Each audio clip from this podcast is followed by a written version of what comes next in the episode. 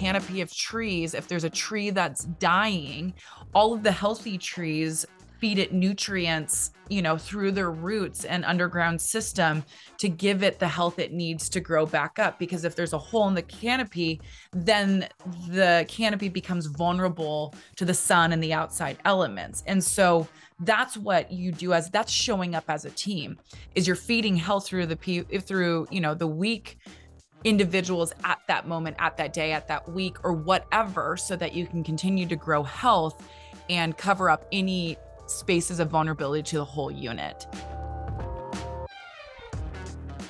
Welcome to Mindful Warrior Radio. Mindful Warrior Radio is a space we created to connect with incredible humans to share brave stories, authentic insight, and real knowledge. Thank you for joining us. On today's episode of Mindful Warrior Radio, your host is CEO and founder of Mindful Warrior, Cornelia Holden. Today on Mindful Warrior Radio, we welcome our guest and your host, Kami Craig. As you know, Kami is a performance and culture coach at Mindful Warrior, where she brings an instinct for winning and an innate knowledge of building and leading high trust cultures and high performance teams to all of our clients. She specializes in helping elite and professional athletes, coaches, and teams reach their performance goals. Kami brings her world class accomplishments as a 13 year veteran of the United States women's national water polo team, a three time Olympian, and a two time gold medalist to her skillful and passionate work as a performance coach here at Mindful Warrior. Kami Craig, she's a true advocate, challenger, and champion. I feel so lucky to tap into all the insight and inspiration she'll have to offer on today's episode of Mindful Warrior Radio. Good morning, Kami. Good morning. How are you? I'm doing well. It feels fun to be in this seat of Mindful Warrior Radio. I know we get to flip seats. So cool. Well, I've been so looking forward to having this time to talk, mostly because I know all the cool conversations we get to have um, off air. And I just thought it would be so cool to have you as our guest on Mindful Warrior Radio this morning. Awesome. Thank you. I'm looking forward to what questions you have for me. well, there's so many things obviously I could ask you about. And in fact, I hope um, we get to do this many more times in the future. But um, I thought, based on some of our recent conversations, I just thought it would be really great to have you um, on today with a focus specifically on culture culture carriers and what it means to actually build a high trust, high performance culture, whether you're just in a marriage, um, you're parenting, um, you're in a school setting, you're on an athlete on a team, or um, you're you're uh, in a group at work. Mm-hmm. And I just think you know all the times that we talk, you always have so much insight about you know what what, what it takes to build a culture. So I thought we'd we'd start there. How's that sound? That sounds great. Cool. Um, all right. Well, as you know, at Mindful Warrior, we have a definition for culture, and um, we define it as the beliefs, behaviors, and experiences of a group that create shared understanding of how and why to be together. So, culture is like that holding tank, beliefs, behaviors, and experiences um, that create shared understanding and in essence like when you go to do stuff and you're not watching what other people are doing culture is what kind of gets you through um, having to not micromanage or um, over over um, you know take over um, somebody else's work for them. Um, it sort of just percolates on in the background if you've built it well. Um, but you and i also know that culture is not the same as just sharing space together or like almost like sharing like a negative condition together. Just mm-hmm. because you're doing something together doesn't mean you have a culture. It's got to be intentional so in a way culture is like this innate force for change and i just wanted to um, frame a little bit of this because i want to frame how i understand what you did on the women's um, national water polo team mm-hmm. so you know when you think about culture that way as like this intentional force and this intentional um, energy that that you sit in like in in a marriage as i said or in a team or a group and then you use healthy power meaning you like engage your own personal and positional power you can actually shift out of dysfunction into health and in the 13 years you played on the women's national water polo team it was i think it was understood then and certainly um, today that you were one of the key culture carriers on that team. Mm. And I, from what I understand, um, you were intentional. You were relentlessly supportive. I mean, we've heard that in some of your interviews with your teammates and your coach. And you chose to enact that personal power, like your character and your skills and your experience, with your positional power. You were one of the greatest centers of all time and you did that in small and large moments all day long. Mm-hmm. So you were a true advocate, challenger, and coach, even though I think this is fascinating, you never had that seat. It didn't matter. You were the one who built that. So we have so many listeners curious about how to build healthy teams, groups, locker rooms, schools, and companies. Can you walk us through? I think let's start with the mindset of someone who chooses to be part of the solution to move away from just kind of being in a condition together and into a healthy high trust culture together what do you what kind of mindset do you have to bring um, to do that yeah, I think it's a, what a beautiful job you did articulating how we see culture uh, through the lens of mindful warrior. And it's interesting as you were sharing that, what emerged to me is like, where did I really first learn how to um, intentionally, you know, give into or pour into culture? And I really think about my family unit and how I grew up and how um, I had the example of what is it to be intentional with culture I kind of giggled a little bit in my mind because we, my parents used to say, like, we had the Craig manual. Um, and it wasn't the rule book, but it was the manual. So, like, there's ways in which we showed up as a family for each other. Um, and I can really, as I reflect, and as you were talking, I was reflecting, we really had clear roles and responsibilities in our family unit. Um, you know there was ways in which my dad showed up and behaved. There's ways in which my mom showed up and behaved. You know each of both my brothers and myself kind of had roles and responsibilities and that was really communicated clearly by both of my parents and then that standard and expectation um was uphold you know it was like that's where we had to be. And you know like one of the the lines in the craig manual is say as you do and do as you say. If you're going to commit to something you need to follow through on it. And that was not only within our family and what we did for each other but anything we signed up for in regards to you know um outside obligations whether it be you know athletics or um, arts or music or whatever. If you're going to say you're going to do it you got to show up. So that's just one line item in the craig manual. But really what a great example i had of of culture um, at a very early age and how it was communicated and how it was intentionally held.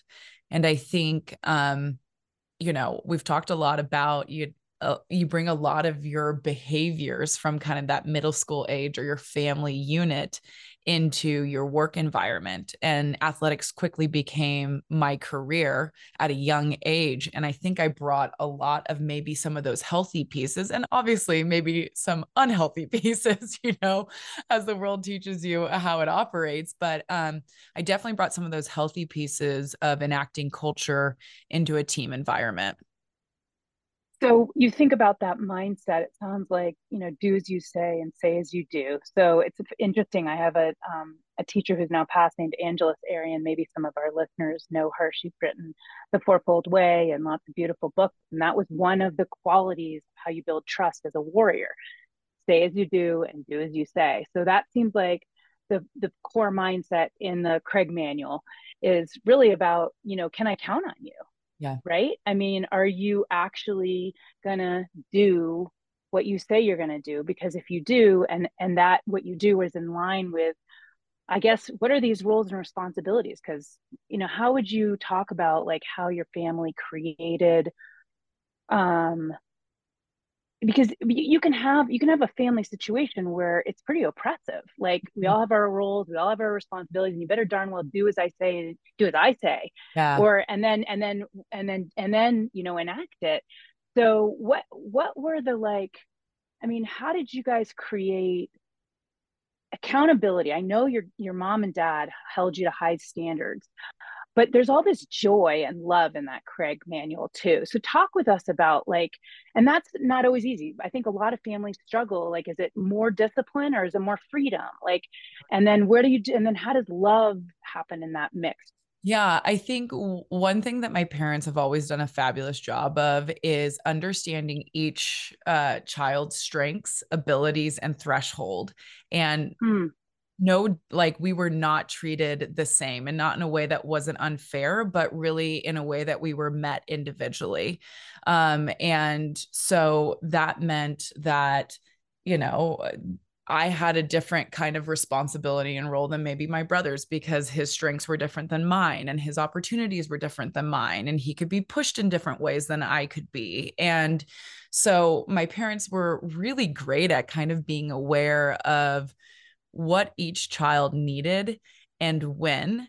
Um, and I think another thing that I learned at a really early age is I don't, and it's like I have no idea where my parents learned this from because it wasn't done for them. It's just the way that they showed up for our family, which is phenomenal.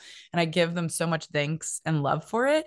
Um, but they also really were committed and disciplined to balancing our schedule so there was a time to play there was a time to go be social and that was really important but there was time where we needed to like rest and sleep and recover and then there was times to be full blown like athlete mode go in the pool go swim Kami go play water polo go do the things and then you know, first and foremost, the priority was really locking in and getting your school responsibilities done and making sure that, you know, as a, a student with learning differences, dyslexia, you know, my parents made sure that I had all the support there and they knew the energy had to go there first because once that ran out, it was going to be really hard to get kind of some of those things accomplished. So, they did such a good job kind of meeting each child where we were at and then you know helping us balance what is social rest and recovery and work mode. Wow.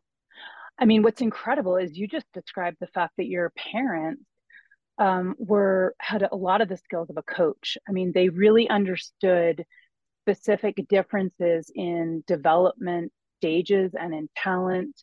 Sounds like instead of um, really focusing on equality in the family, they focus on equity. And I think a lot of parents can get that they can mistake that equity for equality. Like, for example, oh, well, we're just going to treat every single person the same. If I give you a dollar, I have to give your brother a dollar. If I give you, you know, this benefit, then they have to get the exact same. And I think what I heard you just say is that your parents were able to see you three kids really as individuals at different stages on the journey with different gifts and skills and each of you needed different things depending is, is that is that sort of what you're saying yeah, absolutely. That's definitely how it felt. And I think also what's interesting is when our family was under stress or pressure or in a time of challenge, um, you know, there we came together in that. And I think I really was raised with this idea that, you know, there's a solution to every problem.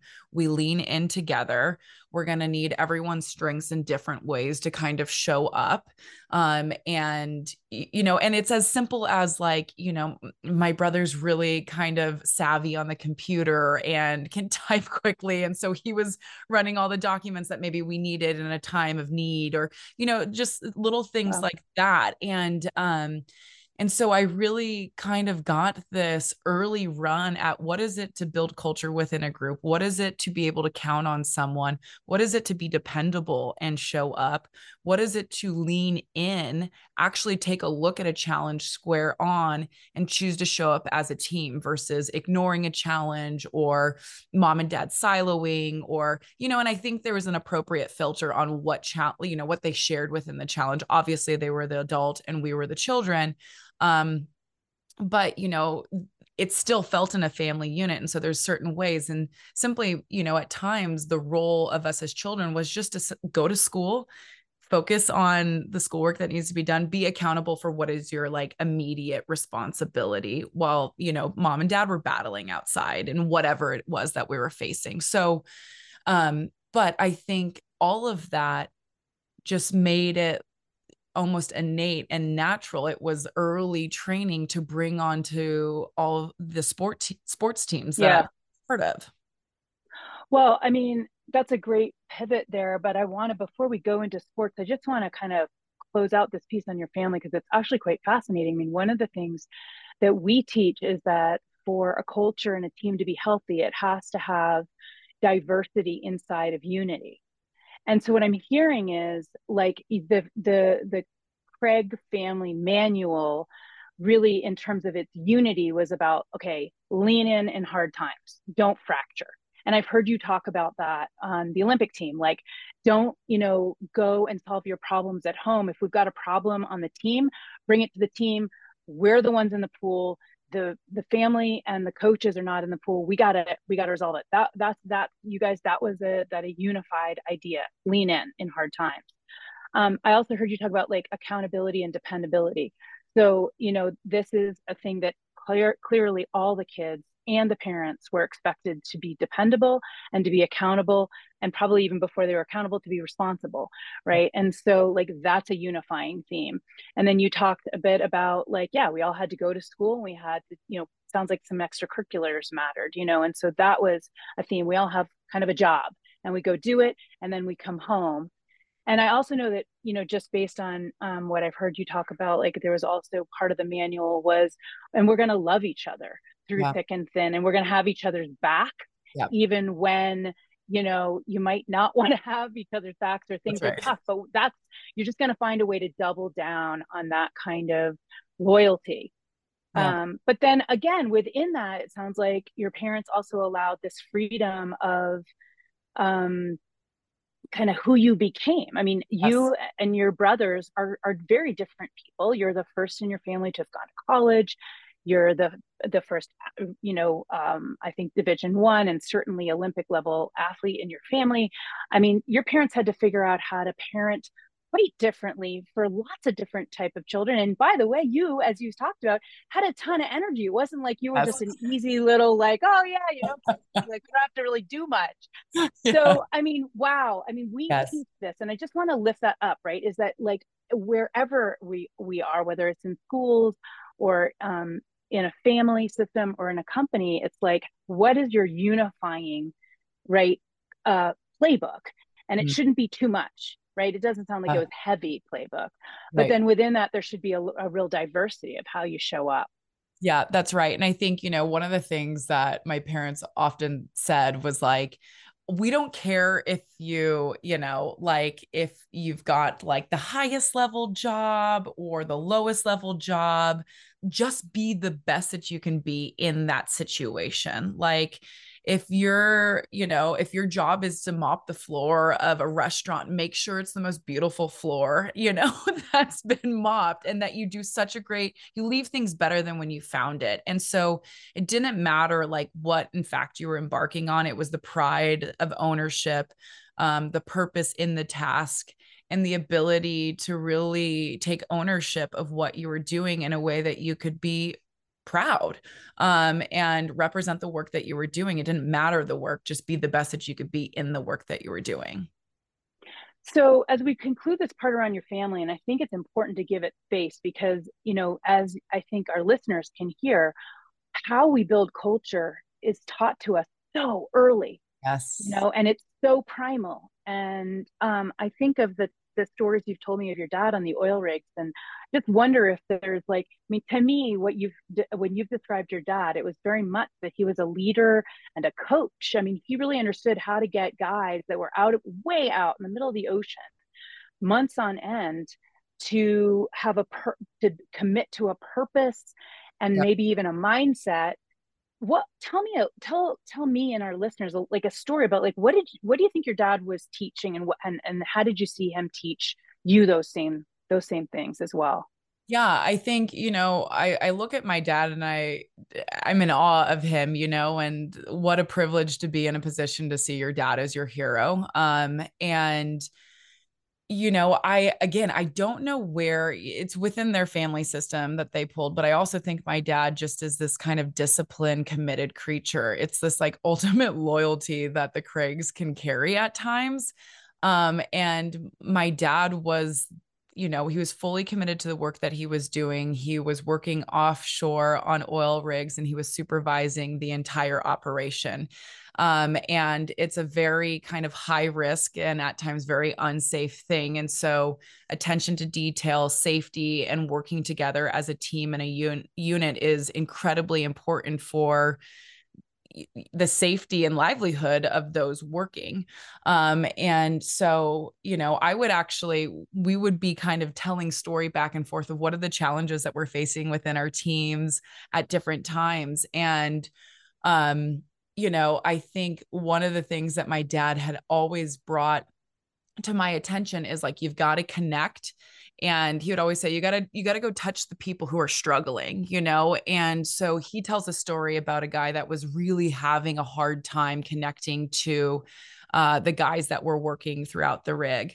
And he said that he went up into kind of like the the room that he was working from and he said all right bud this is what we're going to do. When i say smile you're going to smile. And so the guys are all working on the floor of the rig and he's up there in this unit. They're overseeing everything and he goes okay now smile. And he's like all right steve. And the guy smiles and he goes all right. And so we're going to watch watch. Okay now smile again He's like, all right, Steve. And he's smiling. And what he was doing was, you know, from my perspective, he's creating these connection points and these, these um, opportunities to be human to his team, where this guy potentially had more of a rough exterior, felt disconnected. Um, and what my dad was doing was just like, hey, look, actually, if you have a human moment, you can take the opportunity to connect and you can put some kind of uh, liveliness behind it or joy behind it, you're going to get uh, the results that you're really looking for.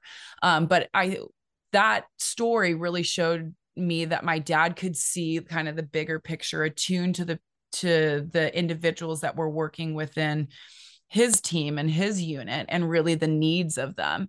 Um, and the importance of connection and showing up and not siloing or disconnecting in a time of need.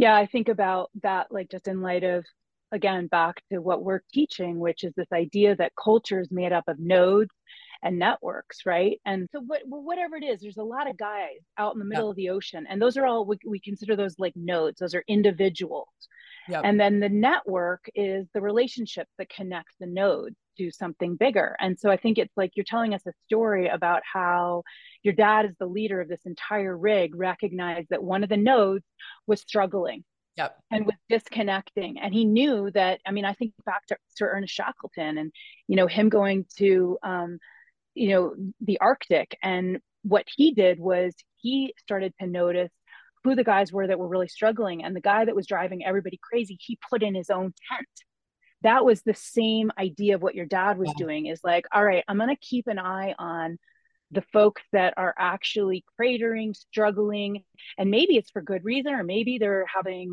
a, you know, maybe they're pain in the neck, or maybe they were like depressed or anxious or whatever. But my job as the leader is to ensure that the whole system is well. And so I might have to spend some extra time up in that crazy room with that guy, helping him smile.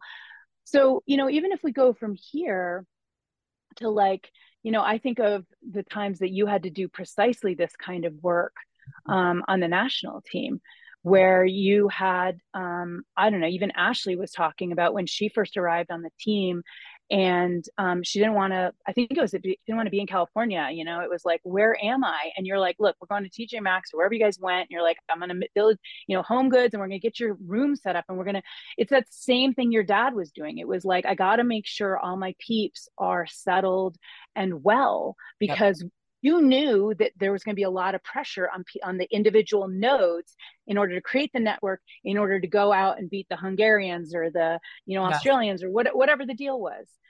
So I mean so let's pivot now um, to to your experience of um, culture on the national team. And where I want to go is this. I mean you've experienced and you and you've experienced this as a coach too. So you've experienced it both as a as a coach of of of uh, like um, young athletes talking to you about their experiences um, on their uh, high school and collegiate teams. You are also a coach at Mindful Warrior um, to major companies and executives and C suites.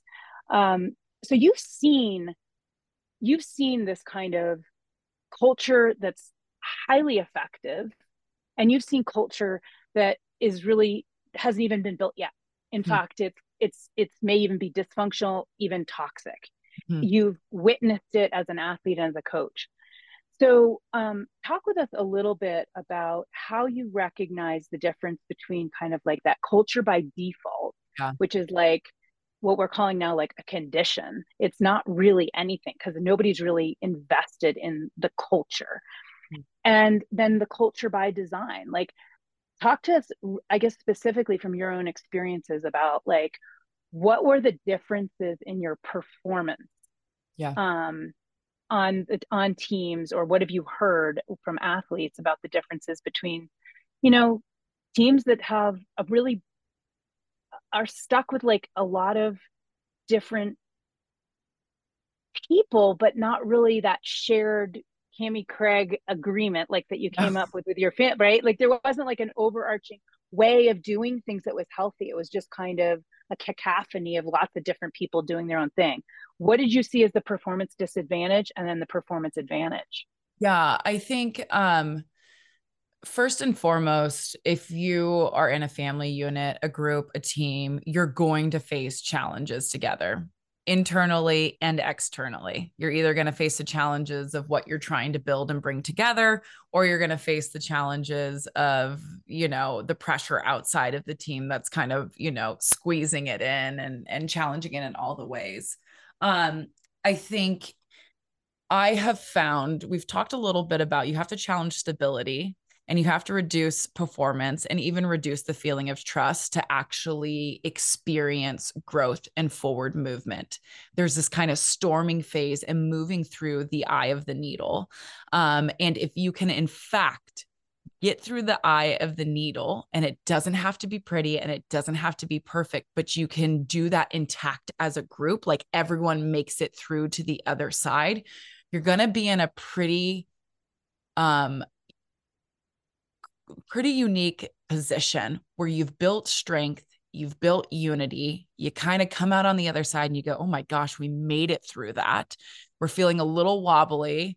Um, the trust is not super solid, but like the fact that we've made it to the other side of this threshold um, allows me to feel that we're all going to show up together um, and you're here and i'm here and you kind of sink in a little bit deeper to that trust the teams that I've experienced great amount of challenge with are the teams that have and have made it through the other side of that threshold are the teams that I feel I had the greatest amount of trust and had the greatest strength and were able to go through periods of greater challenge further down the road more seamlessly and effectively.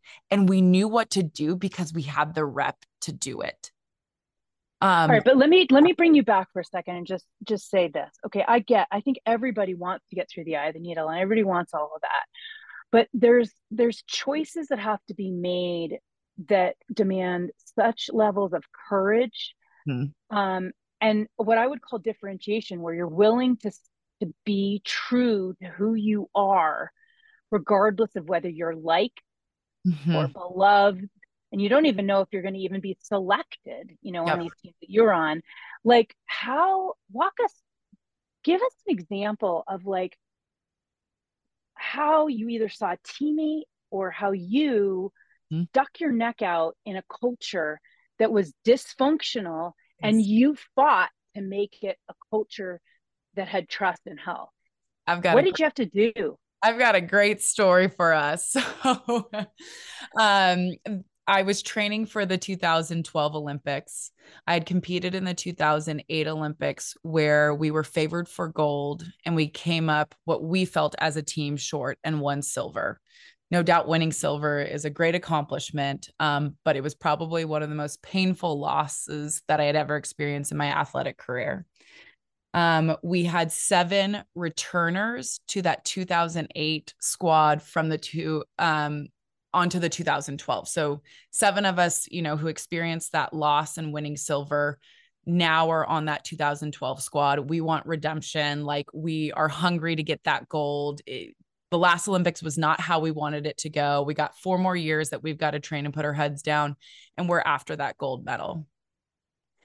Among those seven, there are an additional um, six girls, and that creates our squad of 13. So we've got seven that have experienced this 2008 deal, and we've got six more that are new to the team. We are training, we're through our four, we're kind of in that fourth year of the four year training period. It's April uh, which means that the Olympics is only four months away, which is actually seems pretty close when you're training for four years. Four months is like, it's tomorrow. Like, be ready. We should be the best that we can be, or close to that four months out. And we had a training trip in Italy, which means we were just training, uh, doing common training with Italy. Um, and it's a grind, and we're beating up on each other and we're beating up on Italy. And that's just how you get better and um, we had a, like an evening out where we were supposed to meet as a team. Wires got crossed half the team's late there's like a big kind of boiling point comes to an head. The team feels as divided as can be. Naturally it's almost like the the returners from that 2008 squad are kind of a subgroup and then there's a subgroup of the newbies and there's a few kind of in between. It's not that clear of a cut, but we are again, uh, we are in a huge riff and we're about as divided as can be. And we're actually, we're fighting. Um, and that's felt. Um, and it came to a head and you know our coaching staff saw it and you know like it's i'm thinking like oh man we're going to be in big trouble um, and practice tomorrow is just going to be we're going to get reamed. He's going to push us as hard as he possibly can and he's going to teach us a lesson. So i'm kind of bracing for impact. Morning practice comes. It's normal business as usual. It's hard but there's no kind of extra like we're holding you girls accountable for your behavior and where you're at right now so I think, okay, interesting. The evening practice comes along and our coach calls it. So he calls it off. And when you're four months out from the Olympics and you don't have that much time together, when you call a practice, that's a pretty big deal. So now I'm even more worried uh, because I would actually rather go through the gauntlet of practice than actually not have practice because what does this mean? You know? So we all come into the meeting room and all the chairs are facing the whiteboard and i kind of sit down and i'm like white knuckling my chair and just kind of bracing for the impact because i'm like you know our coach is going to lean into us he's going to yell at us we got to be accountable like how uncomfortable whatever. He walks in he's pretty quiet and um he basically goes this is your team you guys figure it out. So then i'm like you know pulling that information in and what does that mean for us? And so what we end up doing rather than facing the whiteboard we kind of circle up into a circle right? And we're all sitting in chairs and we're all looking at each other which is even you know again this is the courage that you're talking about. How do you show up? So we're all looking at each other and this is kind of like um, you could call it a kumbaya meeting. You could call it like you know the ugly truth meeting. But you know we start really sharing what's going on within the team. What are the issues? What led to that boil up? What actually is going on within our team? What words need to be said? What hasn't been said? How do we become more effective? Um, and like down to like little things, but it was kind of a tell all And one of the things, um, ooh, the emotions are coming up already. Um, but one of the things that I had done earlier in the quad was I had wrote down what it felt like, really felt like to lose in the final games at the Olympics uh, in 2008. And I had wrote down what my fears were. I wrote down what my concerns were. I wrote down uh, really what I wanted this 2012 squad to do and how I wanted them to show up. Um, and I had written it in a journal, and I kept my journals in a giant Ziploc bag in the back of my water polo backpack so that it wouldn't get wet. And I remember in this meeting where we're all circled up, I thought, I've got to read this to my teammates. I've got to read what it feels like. I've got to bring the returners and the new girls in this team together through this experience. And so I pull out my journal, it's in the Ziploc, and I'm like shaking like a leaf because this is this is a story that's so so close to my heart. It hurt like hell to go through that experience. Um, these are it just felt so vulnerable and I can't get the Ziploc bag open. And my teammate next to me is trying to, you know, fuss it open. It's like one of those zip things, you know, and it's stuck. So then I end up ripping the bag open. It's super dramatic. and I turn to the page in my journal and I start reading what it felt like. And I'm bawling and I'm looking across the way, and my teammates who have experienced the same thing are crying as well it was such a real moment that that seven had experienced and it was really i don't know that we had processed all of it and i still to this day don't know that we've processed all of it but we hadn't processed it processed it with that 2012 group to be able to rise together and go into this next kind of war against the world to come out on top and i just told the new girls in that squad that I never wanted them to feel what we felt in 2008. And I wanted to be able to trust that they were going to take care of me and the whole team at large so that we never had to feel it again. And that was a time in which I felt like I stuck my neck way out. And it was a small piece to all of the pieces that had to come together that brought us together as a unit and made us super strong. But that definitely was what we needed in that moment of great divide to come closer together and move through those next four months to arrive in London. There was definitely moments of challenge leading up to the London Olympics that again brought us closer together. Um, but spoiler alert, we won gold in 2012. It was awesome. But that is a great example of being courageous enough to use my voice um, to not you know place blame or anything but really share a vulnerable experience. Um, and it was one that really spoke for you know half of the group there.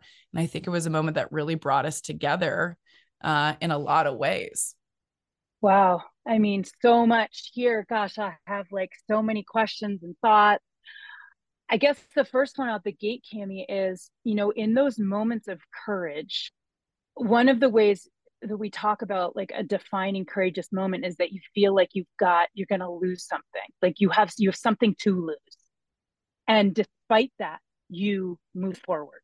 Mm-hmm. Like, what did you feel like you could lose by sharing your truth?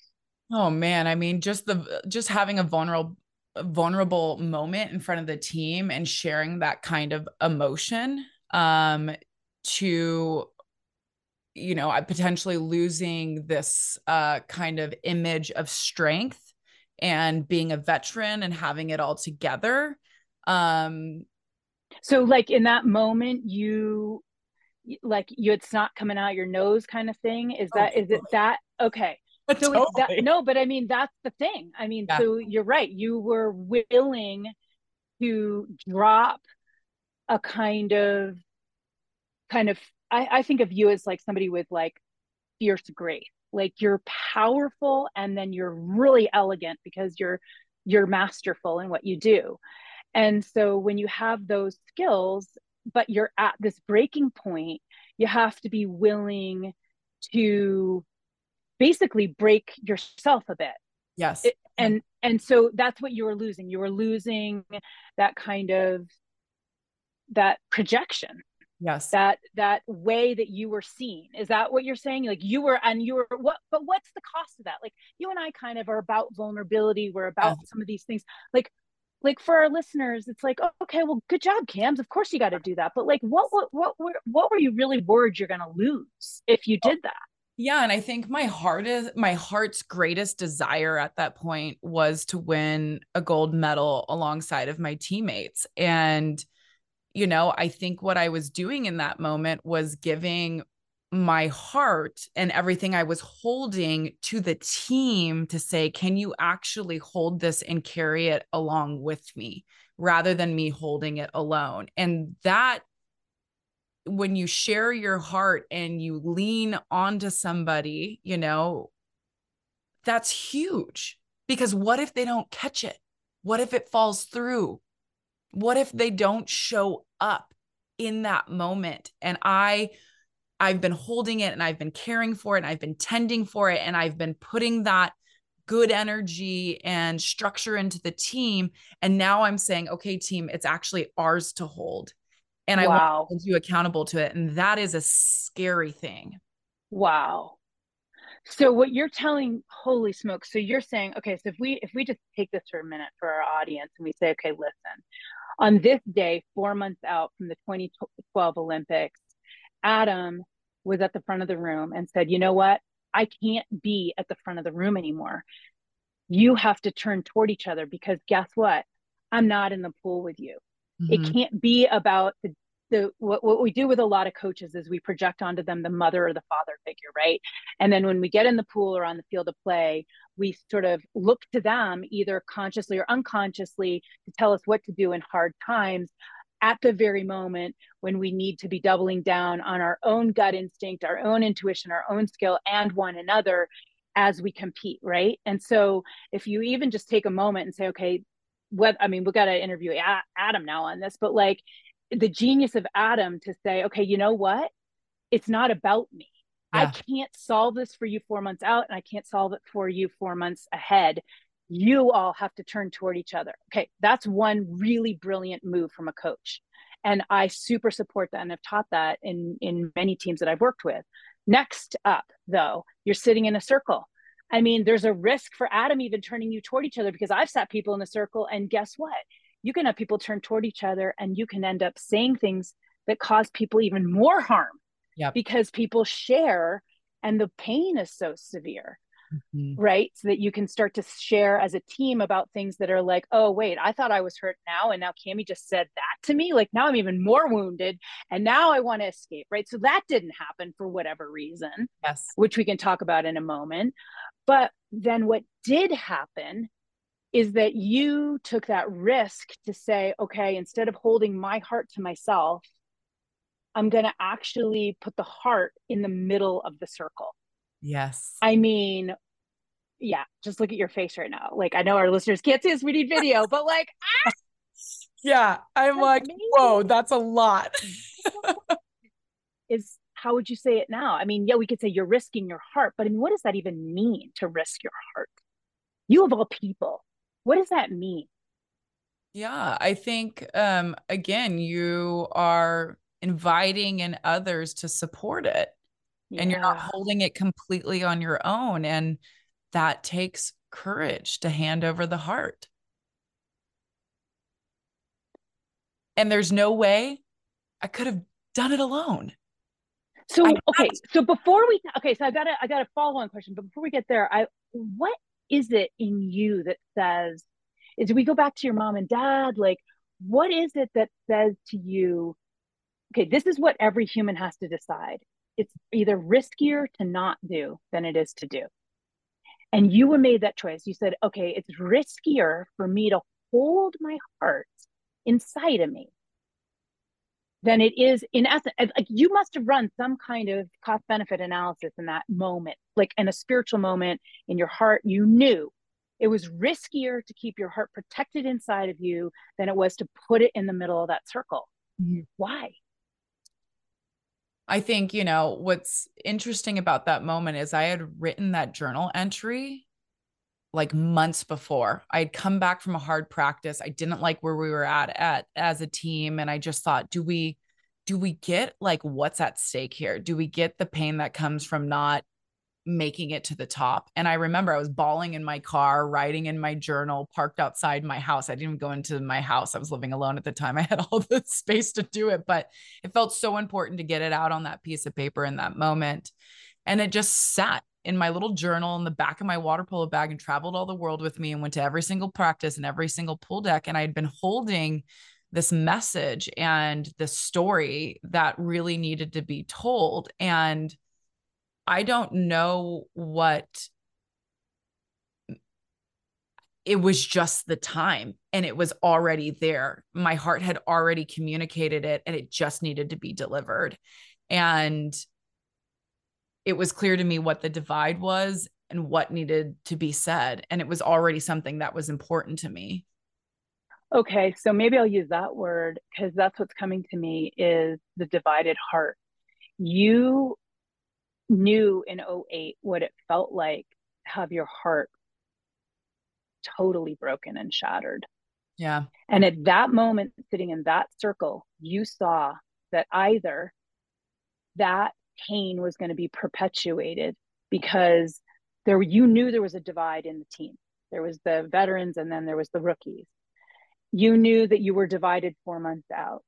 You knew that your heart had been divided 4 years prior. So I'm guessing that on some level your heart knew the way forward was to become integrated again, which is where we get the word integrity, which is something you fight for tooth and nail in your own self and everything you do and so in a in an interesting way and not an interesting i mean like a very skillful way right the team came into a circle and that was a moment when divisions heart heart divisions could mm-hmm. be healed mm-hmm. like if i put my heart my whole heart even in its brokenness in the middle there's a chance that in putting it back in the middle it can be healed. Mm-hmm. Mm-hmm. If, and I'm gonna, I, Kami Craig, have learned from my family that if we lean in in hard times and we all do our jobs and we're all dependable and we're all accountable, and by the way, my parents trusted us to be, I'm gonna do the same for you, 12 other women. And let's heal our hearts together in this moment. So, t- walk us through. You come out of that room did it feel like it can where it's like vulnerably it's like possible you might have a united heart but you don't yet have it? And so it's like we're kind of there but we're not there or did you immediately feel like nope we've got one heart beating together no there was um definitely a vulnerability hangover. I was like holy cow. Yep. and and to think like my words were not the only thing that were said in that meeting. Yep.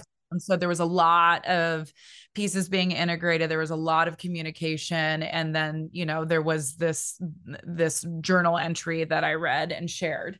Um, and so there's a bit of kind of dust needing to settle.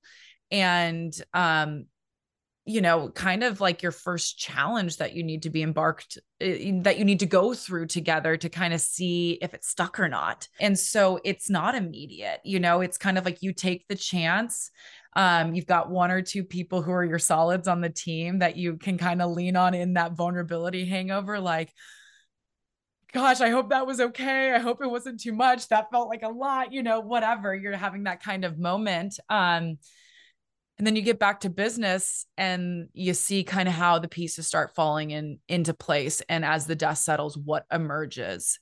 And I let me ask you this. Oh, sorry, go ahead um and it, this may move us forward too much but there i do have a really distinctive point in the london games where that we saw how we were as one and we came even closer together as a team and all right let's let's do let's we can we'll get we'll get there. So you know because i think i think of our listeners right? And whether you're a, a player on a team or you're a coach and all coaches are are leaders so you know one of the challenges about being a leader is giving over control to the group which is what adam did Mm-hmm. Then the group has this experience, which, by the way, having either led those experiences or watched as coaches, you know, wonder what the heck happened behind closed doors when they just kind of gave the team over to itself, can be very vulnerable for for the coach. Mm-hmm.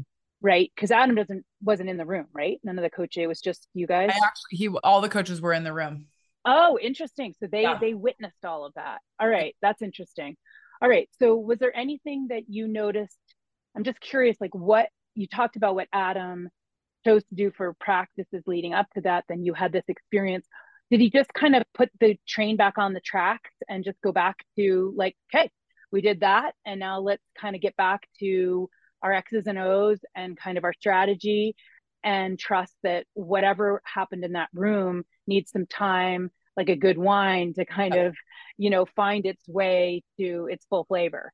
Is That's that is that kind of what happened? yeah as i as i remember it that's what happened um is the train went back on the tracks and it's business as usual because we were preparing for you know the the olympic games there was you know and there's a whole kind of strategic and tactical way to do that yep. plus what we just experienced in that room as a team so all right so this is this is classic you know this is this applies very much in our corporate settings right? Which is you've got the business that you've got to deliver uh, whatever it is you know it may be a client uh, deliverable of some kind and so you got to get the train back on the tracks. However you're also trying to build the culture that has integrity and in that moment in that circle you decided you all just you know it was kind of this really wonderful this gets at this idea of like positive stress Mm-hmm. You know, in in a lot of ways, the level of stress that you all were under uh, forced the issue, and you and others chose not to fra- allow it to fracture you, but to actually bind you together even more deeply. So now we're tracking two things, right? As you're leading up to 2012, we've got the heart that's kind of like, uh, do we have one heart? Do we have multiple heart? Like, what's yes. going to happen? So there's that, right? And then there's just the the fact of the tactics and strategy and X's and O's, right? So you put the tactics back on the track. Talk to the to our audience a little bit though about how then you tended this this emerging unity or or culture of integrity that's heart centered that's fierce but also loving and trying to say look if we come into the olympics fractured in our hearts and our relationships you already knew that was going to be a performance disadvantage. So how did you how did you cultivate what was begun in that room and keep it going for four months? Yeah i think as a team it was just us continuously showing up. Um it's it was micro moments of of showing up and that can be in large or small ways. Um but i think it you know all it's not like all it was almost like we all took our own responsibility to continue to show up in micro ways and that's like it can be as small as someone grabbing your water bottle for you that you left on the pool deck um, or as large as like i'm see you're having an off morning let's get breakfast and talk it out you know? Um, but all of a sudden it was like uh not all of a sudden but it was like all of our hearts were online um and we were choosing to commit. Not that we weren't committed before but it was like okay we're like we're in this. Like we're we're showing we're showing up um and we're well unpack when you say showing up like yeah. you can show up on time. Mm-hmm. that's not what you're talking about. You're ta- and you do this very well. I see you in, in our own company. You do this with with kyle and with me there's a quality of showing up. Like how would you describe like you're showing up what to to affirm to champion to i see you you know and then you speak it. I see you doing with with me you know and you watch me go through my good days and my hard days and my down days and you know and and you you you choose to champion and affirm and give it voice and say i see you. Is that what you mean by showing up yeah, I think I think yes. Um if I'm looking at like how I choose to show up on a team is like and the beauty about being on a team is that you're, you know, everyone's to have a day. Um everyone's to have a great day where they're killing it um or they're to have a day where their 100% actually looks like 10% but they're given 100 of that 10%, right? And the beauty of a team is that we can fluctuate and fill in the gaps as the gaps open and close and change and you know where's the gap coming from today? And when you can start covering these gaps and you know in a team that's healthy those gaps aren't going to be consistently from the same place because you're able to kind of cover and fill the gap and create those bridges so that that person's not losing you, know that person's not off the off the train right? Like yeah. we've talked about the the book hidden life of trees and in a canopy of trees if there's a tree that's dying all of the healthy trees feed it nutrients you know through their roots and underground system to give it the health it needs to grow back up because if there's a hole in the canopy then the canopy becomes vulnerable to the sun and the outside elements. And so that's what you do as that's showing up as a team is you're feeding health through the through you know the weak individuals at that moment at that day at that week or whatever so that you can continue to grow health and cover up any spaces of vulnerability to the whole unit. And I think what happened or what was a, a contributor uh, in that meeting was that we were now kind of on board to continuing to build that health and covering those kind of vulnerability spots. And so showing up looks different, but it's just being attuned and aware of what are the needs with who. And it wasn't my responsibility to take care of everyone, but you know, it's like everyone was taking care of each other in one way or another. All right. So this is profound. This is profound for so many reasons. First of all, I stayed up all night watching um, season three of Ted Lasso.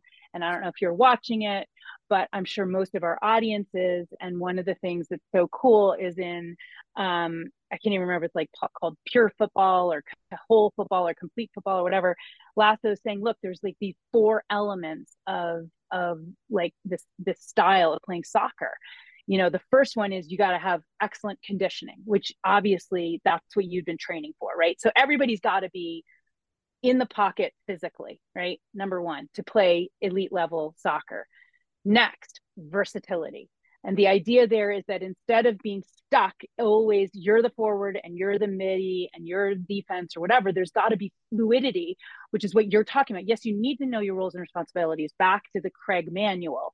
However, in the Craig manual, I'm guessing it also said, even though Kami is generally responsible in this area, if mom or dad or brother is struggling, Kami, cover for them. Like leave your spot and move. And that's that versatility. I mean come back. You can't you can't play you know three positions all the time. But there's that what you talked about with the trees helping each other and the pivoting and the moving and the versatility. So that's number two in the in the in in football. And then the third one is awareness you have to have that head on the swivel 3d awareness that you and i talk about all the time which is one of the characteristics of a culture carrier which is, you know, I see, I notice, and just now you use the word attune. And mm-hmm. what's so cool about everything you've just said and the way you can connect it back to like elite level soccer or elite level water polo but it also connects to like running being in a family or being in a company is like this attunement and you and i both know that attuning through the mind through just the mind through cognition doesn't achieve the kind of caretaking necessary to build a team, attunement comes from the heart. And what's so profound is look at this four months out, you just said it. You got everybody's hearts online. Like people were showing up, but they, what I think you're saying is that, yeah, people were showing up physically, maybe even mentally, but we hadn't figured out how to get everybody showing up with that attuned 3D awareness that can only happen in the brain of the heart. Mm. Like that's what the heart knows how to do. And so you guys, that's what you all know. I mean, when I think about when you, you I've, I've listened to you talk about being a center, you had, you know, if we get into that sort of intuitive skill now that you have, here you are, the Shaquille O'Neal of women's water polo. I mean, when I've asked you, like, Kams, like, how did you? I mean, you, you can't even like touch the ground. I mean, you're like you're like a tree. Remember when we were swimming together, and I was like, oh my gosh, you're like a tree but you don't have roots like how are you so solid and then you would and then you you would tell me you know you're like i knew i knew exactly who was even behind me mm-hmm. even if i couldn't see them there's this like sixth sense yes that's also connected i think i don't know talk to us is it like there's this like sixth did the sixth maybe i'll ask it this way does that sixth sense about you your teammates and your opponents get reduced when your heart is offline mm. That's an interesting way to put it. I think some of it is like pattern recognition, some of it's muscle memory, and then that heart element is like I will tell you training for the Olympics is the hardest thing I've ever had to I've done in my life physically, mentally, spiritually. Um, and when you go into battle and you're responsible for, you know, what you have to take care of, but also you've got to be moving as this collective group. If your heart's not in it, you're not going to be chasing down someone to cover a teammate. If your heart's not in it, you're not going to do the extra effort to protect your goalie in the cage. If your heart's not in it, you're not going to find that ability to dig deep and grit out what's needed to rise to the task and do incredible things you can you wouldn't imagine you could do. And so if the heart is not there, you're limiting yourself. You're limiting limiting yourself to having a collective high level performance and individual high level performance in a way that you're working as a full unit. Like you need heart. You can't be one foot in and one foot out when you're trying to be the best in the world. You can't leave your heart packed in the car when you're trying to be the best in the world. It's impossible however however you have stood on the top of the podium. You've earned and won with your team two gold medals. Mm-hmm. You know the difference between standing on the top of the podium with all of you intact and only part of you intact. Mm-hmm. What's the difference?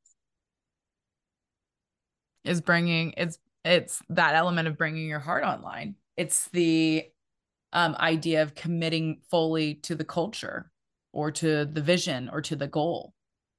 Um, and when you're just surviving or you're skilled or talented enough to where you can just kind of arrive to the top of the podium um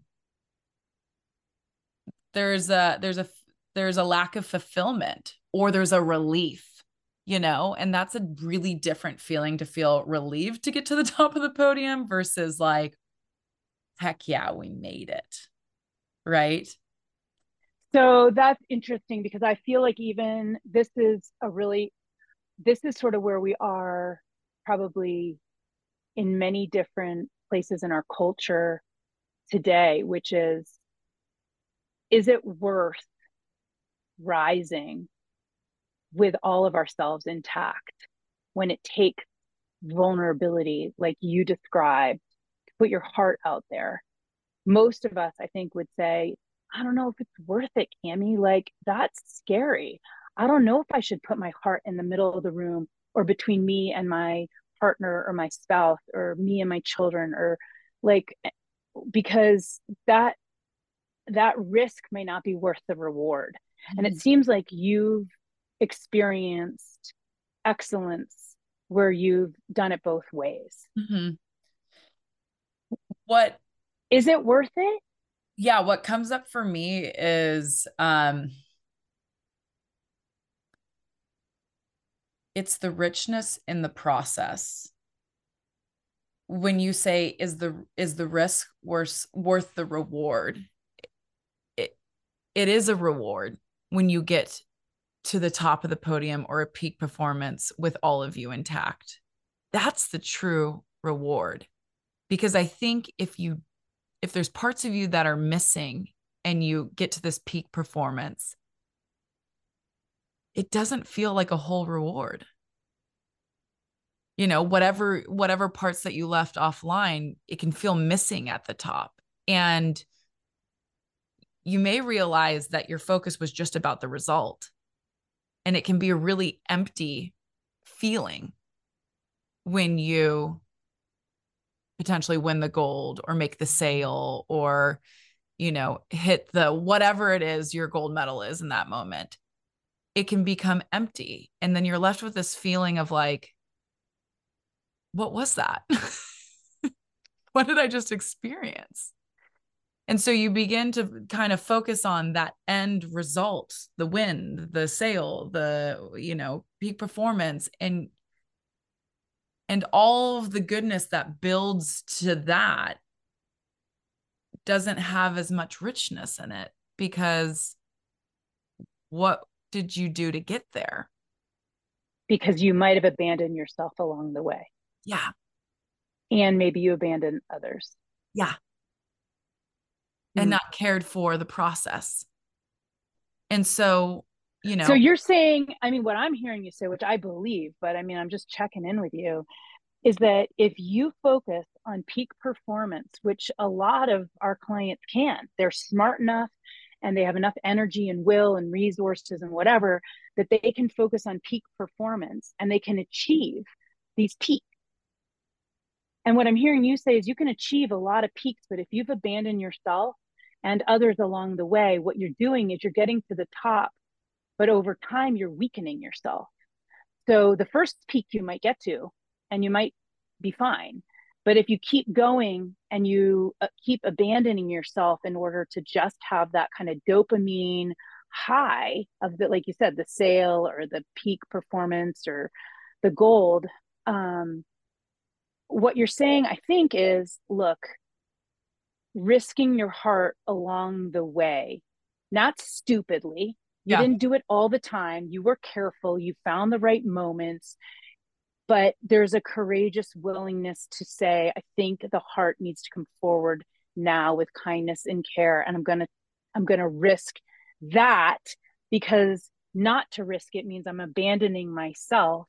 And if I do that too many times with these too many peak highs, I'm going to be building on kind of Swiss cheese over the course of my lifetime. And mm-hmm. if I know you, which I do, it's you're all about, I need all of me in the room in whatever I do so that I can bring my full personal and positional power, the thing that I'm engaged in, so that I can be strengthening myself, even as I, you're, you're an executive coach now, even as I help my clients gain strength and power too. And so it's a win win, but it takes real courage and risk appropriate risk and appropriate vulnerability to get to the top with your heart and soul intact. Mm-hmm. mm-hmm. And, you know, even noticing like what is the wake you're leaving behind yourself to get to that peak mm-hmm. performance? And is it one that you can fall back onto? And, you know, say you miss the mark, say you don't reach that peak performance, then what do you you know what is the strength that you've built underneath you like you said is it swiss cheese or is it a solid foundation mm. and i think that you know if you reach the top or you come you know eh, come up short if there's a solid foundation and you're proud of the wake that's behind you you can always fall back to the process and build continue to build health and strength on that if not it becomes a really lonely icky mm. feeling uh if it wasn't built in health and it wasn't built with a solid foundation and or you know all of you. And i think that i had to learn how to bring all of myself forward. I had to learn that through my college experience and you know our ncaa finals. I had to learn that through you know the beijing 2008 olympic games. And i had to find ways to bring all of me forward. And then what is it to bring each person and each individual of the team forward as well. And it takes, you know, it takes a number of things to allow trust to emerge to where everyone is willing to do that. And bring boy, us across the feeling. It's a good feeling mm. when everyone can do it. It's magic. Well, well, well, bring us to that magic and that feeling. Um, now we're four months later. It's 20, the 2012 games. Bring us across the finish line with that experience. Yes. So I will say, um, we were not a gold medal winning team until the finals of the Olympics. Okay. So there's six games that we play. We were not a gold medal winning team in the first game that we played. It that tournament strengthened us throughout the whole tournament to be the champions that we were at the end of it. In the semifinals, we play Australia. Uh, we are up by one point with probably 11 seconds to go. And Adam, our fearless leader. And at this point, again, you you said it perfectly. Like Adam's our fearless leader on the deck, but the the women in the pool are absolutely playing for each other and they're not playing just for the man on the deck, which is really, really important. Um, because it wasn't about his, you know, um, we weren't playing for his approval per se. You know, we were at this point, we were playing just to like have each other's backs in the pool, which is awesome. It's an awesome feeling.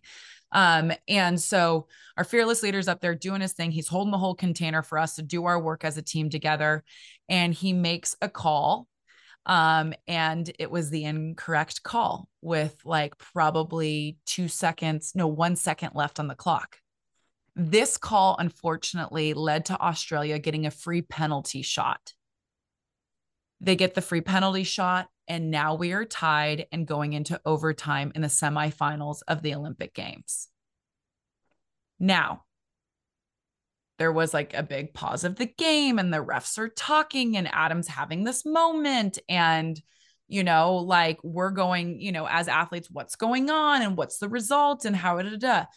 So the penalty happens. We're tied. We've got six more minutes of battle with the Australian team. And I will never forget as a team, what did we do? Exactly what we did in that room that day. We turned towards each other and leaned in.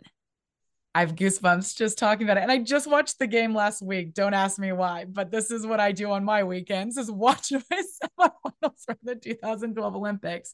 But we leaned in. I'll never forget. We had girls hanging off the deck. We had girls in the water.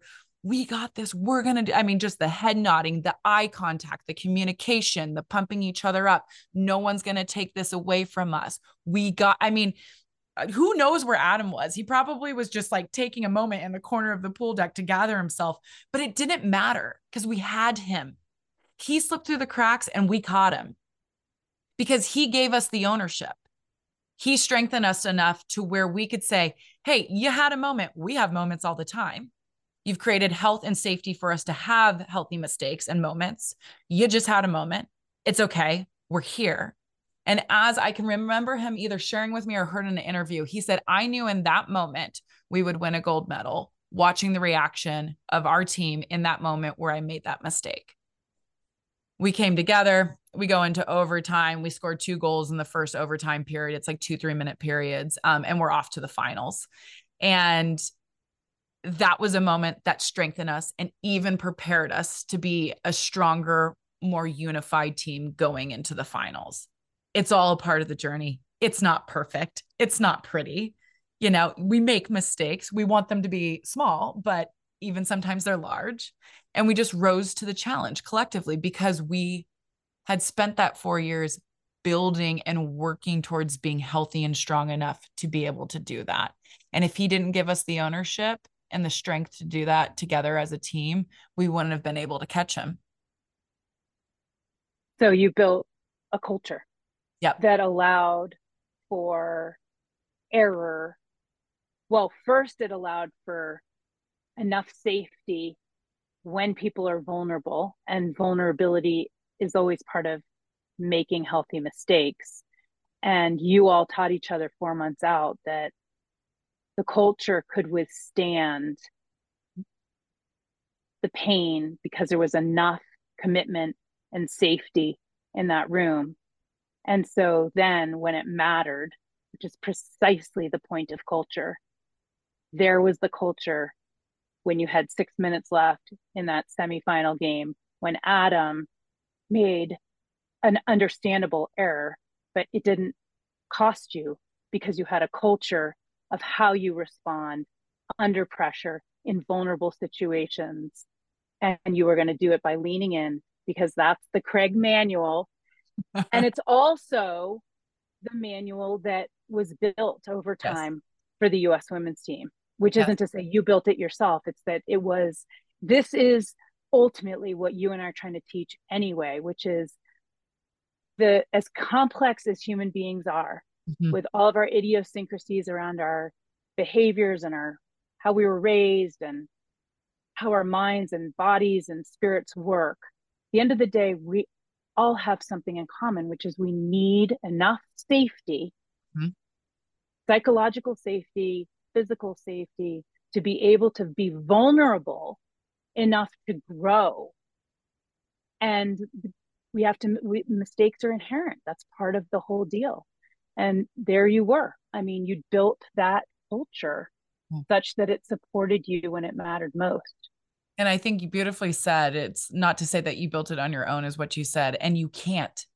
Correct. That's, that's the thing is you can't yeah. build culture on your own. You can simply, you can only simply choose to commit to it and influence it. Yeah. Because I there you can't build culture on your own. It's each and every one of my teammates chose to show up and trust enough to lean in, trust enough that we had each other's backs, trust enough that we would in fact rise as a unit. And if there was any stragglers that we just grab them and pull yeah. them up and put them right squarely in it. And if you get and it's it's cool because you can see it start to tilt. It may start with two one person two people three people and eventually becomes the majority which can tilt the whole scale. And this was a team that was willing to do that based off of what they experienced in 2008 they were willing to take that risk to continue to lean in so that they in fact didn't feel what we all experienced in coming up short in 2008 so as we wrap up today, um, you know, most people don't ever get to be part of, a, uh, you know, an elite NCAA team, let alone a national team, let alone uh, three Olympics, let alone one gold, and you with two golds to your name. Um, it's an incredible career. It's an honor to um, call you colleague and friend, confidant. Um, what do you want to share with people who are fighting for their own gold medals and trying to do so with their heart intact you know at at work or at school or maybe they're um, you know sixth grade and they're in a locker room and mm-hmm. they're trying to figure out you know how do i have an experience like what you have experienced what could i do yeah.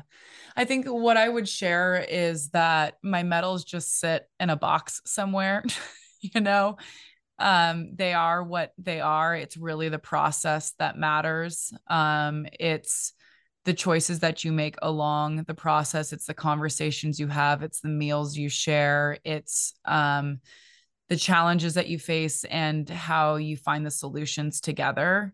It's the process when we get together, we don't talk about where our gold medals are or like how cool it was to stand on top of the podium. I just got to sit with a teammate last weekend and it's all the stories and the laughter and the joy and the fun and like what was so hard about training. And can you believe we actually did that? And, you know, and so I think it's truly about the process. And if you're embarking on that journey, I would say make sure that you know when to be focused and grit and grind and get through what you need to do, but also keep that lens pulled back and don't make it all about winning and getting to that end goal because you'll lose sight. And it's not, if you're just focused on that, it's going to be impossible to build the strength that you need. Focus on the process, who you want to be in the process, intentionally what you want to get out of it, just uh, even outside of the end result. Um, and that's going to allow you to really kind of float to where you want to be I'll, I'll, all I'll add to that as your teammate is that what I see you do is all that and you lift everybody else up too. And that is pretty special and takes a lot of um, energy and commitment and heart. Yeah. Um, so it has been absolutely amazing to spend this kind of time with you so today. and I hope we get to do it again. Thank you so much, Kami. Thank you. Absolutely. Thank you.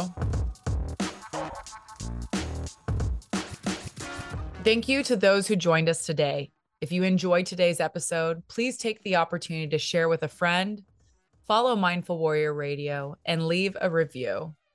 To learn more about Mindful Warrior and Mindful Warrior Radio, please follow us on Instagram at The Real Mindful Warrior and check out our website at www.mindfulwarrior.com. I look forward to our next discussion here on Mindful Warrior Radio.